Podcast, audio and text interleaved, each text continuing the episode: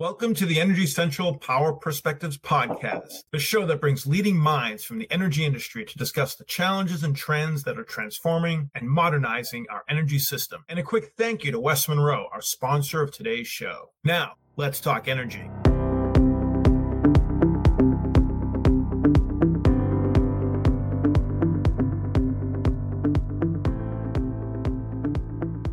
Jason Price, Energy Central podcast host and director with West Monroe, coming to you from New York City. And with me, as always, from Orlando, Florida, is Energy Central producer and community manager, Matt Chester. Matt, our guest today is a regular listener to the Power Perspectives podcast and brings an important and relevant perspective with energy equity to our audience. He is here today to discuss energy equity through a modern lens, particularly with clean energy innovations and emphasis of equity in President Biden's IIJA and the IRA. IRA. Our guest has been a champion of energy equity his entire career, and this topic is no stranger to the Energy Central community. Matt, given the many dimensions to this issue, can you please give our listeners a recap on past guests discussing this topic? Sure, Jason. And you're right. This is a topic that we're grateful to have discussed in a couple of different ways with multiple guests over the course of our uh, couple years on the air. In fact, it's a topic that we have built one of our episode playlists around on our SoundCloud page that hosts the podcast, with that playlist being called Diversity, Inclusion, and Equity. There you'll find a conversation with NB Power on how they incorporate feedback and consideration of their local indigenous communities, an episode with a PEPCO rep where we discuss how their innovative programs for new technologies are built with with some community benefiting results in mind, and even a conversation on how modern microgrid communities create new equitable energy opportunities on some specific island communities. And we're excited, of course, to add today's episode to that playlist as well. That's great. Excellent. That's a great starting point. But it's primarily from the voice of the utility. Now let's hear from the perspective of the community. Today we're being joined by Larry Glover, CEO of the Glover Group. In this consulting work, Larry is known for his experience and expertise in helping energy leaders to engage effectively effectively, efficiently, and most importantly, equitably with their local communities. I encourage our listeners, particularly those in the C suite, to take note. No doubt you are working hard to address these issues that Larry is raising, but as we can all agree, there is always more that can be done. And he's here to share how this process, of course, is not a box to be checked off for the sake of doing the right thing, but rather a fundamental principle that can and should be integrated into the DNA of the power sector. This conversation is timely, full of of substance and simply important. So let's get started. Larry Glover, welcome to the, today's episode of the Energy Central Power Perspectives podcast. Jason, thank you very much. I'm excited to participate. Well, we're thrilled to have you here. So let's start with your background and how you got to where you are today in community advocacy around energy equity. You started your career in marketing and strategy communications, but take us through this journey to help us understand what got us to the Glover Group and why your voice matters. Jason, this is a great place to start because my career and the energy energy industry were absolutely started out far apart in undergraduate school as a marketing major, I was not that energy guy. My two roommates who were engineers and a third roommate who was an architect, much more suited for this industry. But I was a marketing communications guy.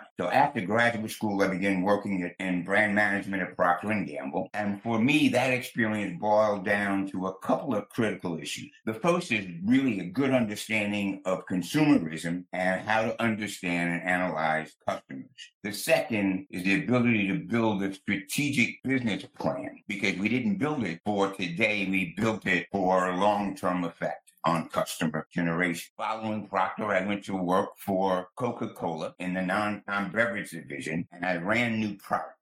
One of the successes of my new product experience was a little product known as the drink box. You may know it if you have children. It's the little small box with the straw in it. I had the opportunity to be the first to develop and introduce that product nationally that comes from, for me, out of this understanding of consumerism and how do we gauge consumers for long-term benefit. Following Coca-Cola, I did a stint at Sara Lee in new business development before I turned my experience on to the advertising industry. I worked with major agencies such as Leo Burnett, Y&R, McCann World Group, as well as some specialty agencies that focused on African American, Hispanic, and Asian American marketing. And that's where I really gained my expertise and the designation as a multicultural subject matter expert. So it's the integration of my career path and this energy space that really was significant for me. And in doing so, a couple of things just really jumped out at me. One of them was that the customer relationship in the energy industry seemed to me to be way out of sync for where it really needs to be. So for me, Jason, it's always been about the customer and how we improve those relationships and how do we judge the impact on those customers. So when we talk LMI, low to moderate income consumers, it's absolutely in my wheelhouse. And that's the piece that excites me for.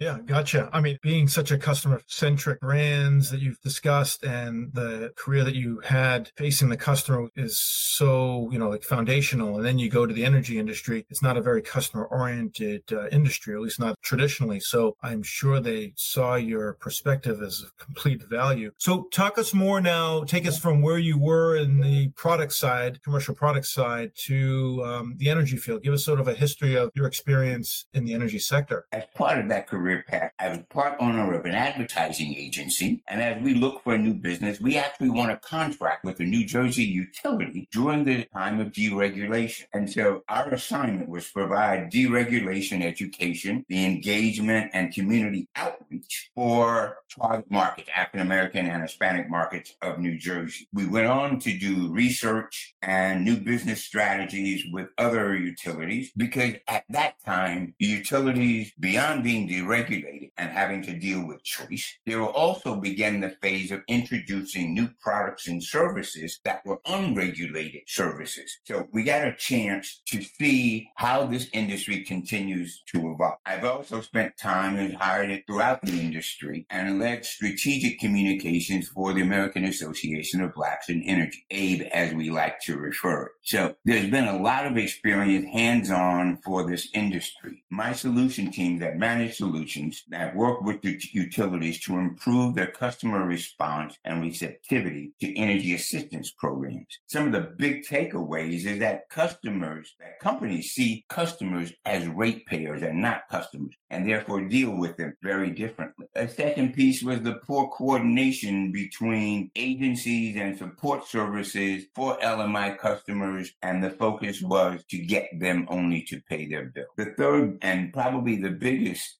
back from an assignment like that was the fact that individuals who in fact qualified for energy assistance don't want to be seen or referred to as LMI customers who need the assistance. And so for me, when I work on these projects and I share my marketing and communication experience, I look for the opportunity for each assignment to help me understand a little bit more this energy industry, to help me understand the nuances and what the interdependencies are across industry issues. And that's the way I build my industry knowledge. Larry, that's an impressive journey because you cover so many different interest group perspectives and stakeholder perspectives. So tell us, you know, the Energy Central community covers a national audience. And given this, us the essential conversations today about equity and investing in, you know, the low and medium income communities, set the stage for us to define what this looks like and why the energy industry needs to pay attention to these principles, maybe more so than with other industries, particularly ones that you've worked in. Thanks, Jason, for the opportunity to, to tee up this because it is a really important industry issue. I'll start here. Recognizing that our utility system of connected utilities actually began in the early 1900s. There was a point where in 1910, for example, the U.S. population had 92 million people. We fast forward today, the census identified 331 million people in the U.S. My point is this.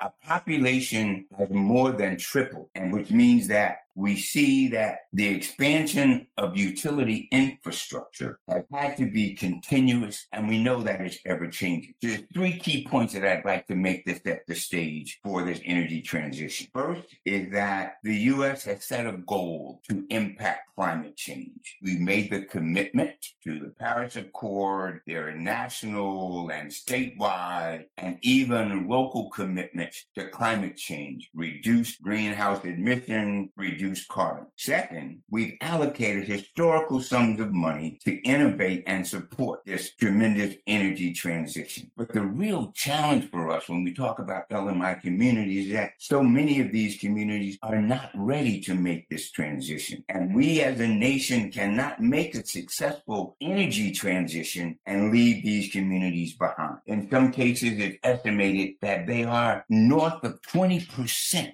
of the communities that we look for. So we know all too often whether these communities are rural or LMI communities or high burden communities or just communities that have been disinvested systemically for a long period of time. We know that these communities are also generally the ones with older housing stock extremely inefficient housing, density of multi-unit structures and with varying decision makers. It makes for a difficult process for us to achieve this. I make a reference to a YouTube segment that I recently viewed. It's called The Rational Middle. It's produced by a gentleman by the name of Gregory Kallenberg. Great story because it talks about how do we make this energy transition? What's the difference between the coal mining towns of Kentucky or the woefully inefficient housing stock that's in some parts of Georgia and Alabama. He talks about the need for trust. They talk about the impact on those communities when their energy system does not provide the support. We see Jackson, Mississippi. We see Flint, Michigan, where the water side of the industry had terrible impacts on these communities. What we also know, Jason, is that these are the same communities that have been disinvested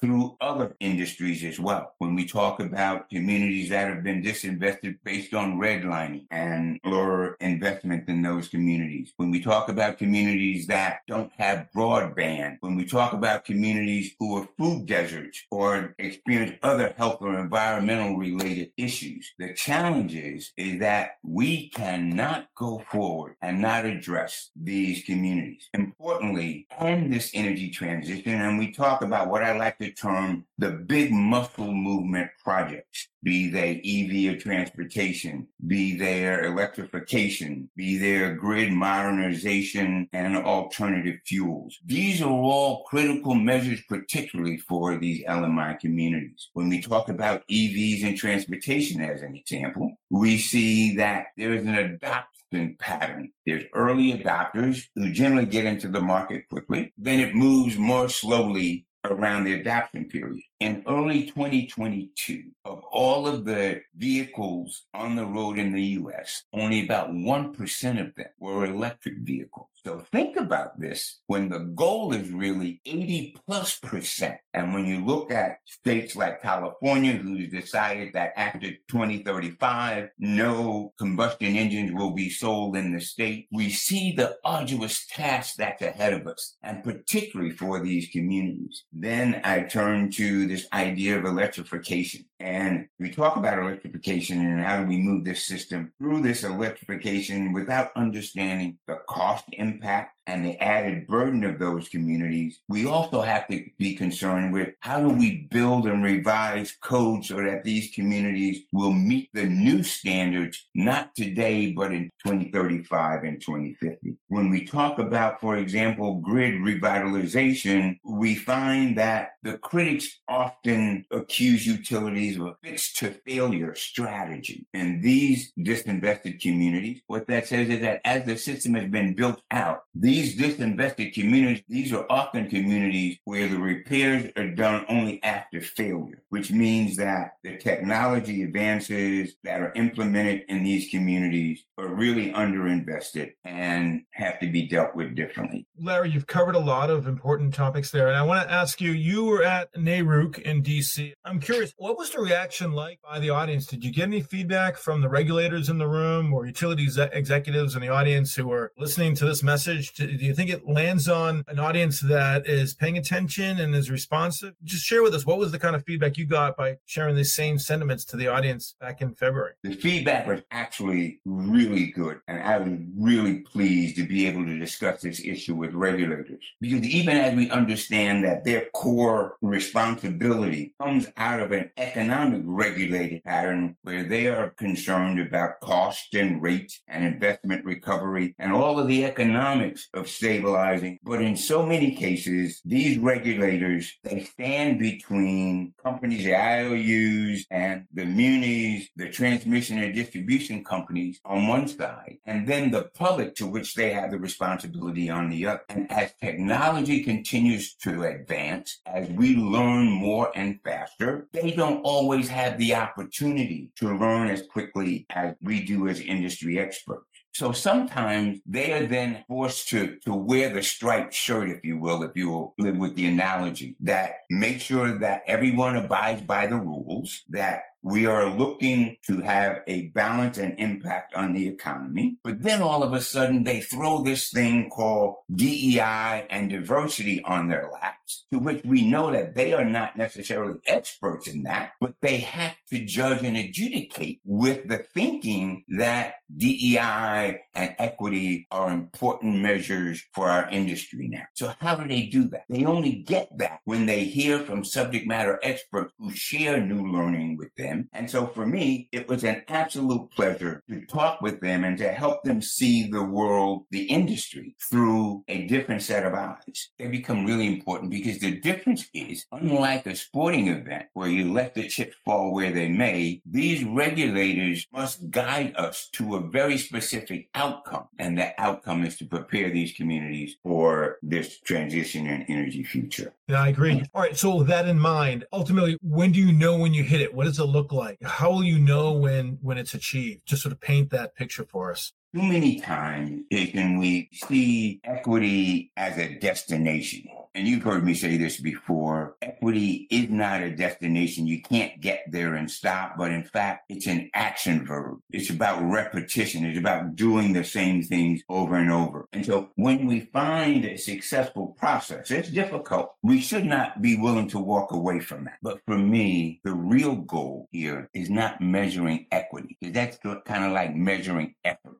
The real goal is to be able to measure impact. And how do we now measure impact for these LMI communities? Because as we talk about IRA and IIJA, they're all based on impact to these communities. And so how do we begin to measure? What are the tools that we're looking at that help us to measure impact? Well, we know that there are energy burden tools that we're trying to determine how that impacts customer behavior based on their energy burden. The Department of Energy has has issued a tool that gives us 24 to 26 different factors that identifies what disinvested low to moderate income communities look like. There's also an equity screening tool that comes out of the Office of Environmental Justice and others. So the issue for me is not measuring equity. Like I said, it's kind of like measuring effort. We have to be able to establish a baseline and be able to measure the impact on these communities. And these tools will help us to measure impact because that's the only way that we're going to see our way forward to this.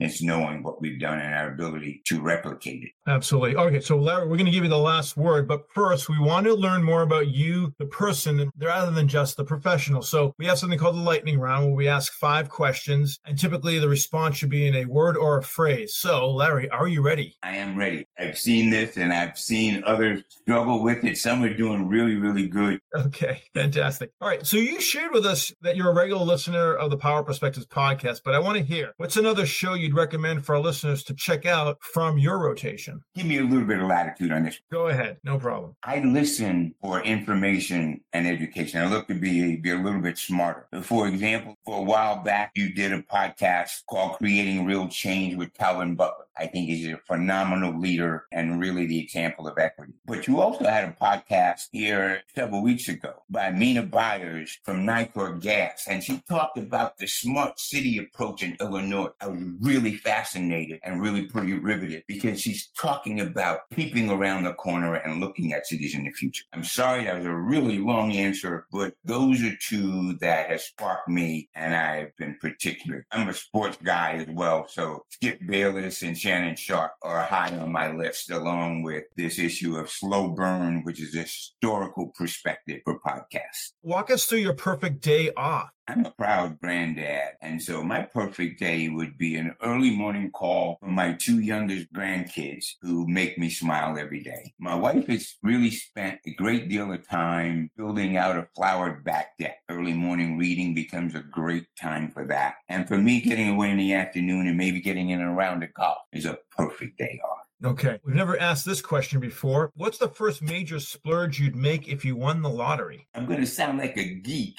because I solarized my home with battery storage. And not mm-hmm. because I'm enamored by it, but I'd like to have a personal experience. So when I talk about it, I know what I'm talking about. The other splurge is really my wife would like to have the BMW EV. I'm sure that would be on the list. What would be an alternative career path if you hadn't found yourself fall into the energy industry? I would be hopefully gearing for the Hall of Fame because I would have been a catcher for the New York Mets had I not gone into marketing and advertising. How do you define success in your job and career? For me, it's making a real difference. It's the ability that when I leave, I can point to a real value change. And working with LMI communities, I think that's a great place for me to, to drop my stake. Larry, thank you for giving us a peek into your your world. Much appreciated and certainly insightful. And I know that so given that we have a lot of listeners on the C-suite, I'm sure there's a lot that they've appreciated, as well as your peers in the industry listening to this conversation today. So I want to thank you, but I also want to give you the final word. What's the final insight or advice you'd share based on your experience with feet on the ground in the thick of these issues? I take this moment to offer the industry what I believe is one of the greatest underused resources that we have. And that's the ability to partner with HBCUs, historically black colleges and universities. I mentioned earlier that I am a proud graduate of HBCUs, but HBCUs are represented by 50% of the black professionals in the U.S. They overwhelmingly provide 40% of black graduate degrees across science and technology, 23% percent among them. There are 109 institutions over 25 states and represent 323,000 students annually. As an industry, we don't collaborate with these HBCUs because they are also in all of these communities that I talk about, they are situated oftentimes in the center of those communities that are greatest influencers. They have the academic rigor. They provide the facilities challenge I think that as we go forward and trying and build innovative plans forward, we've missed the opportunity to work with HBCUs and use them as critical partners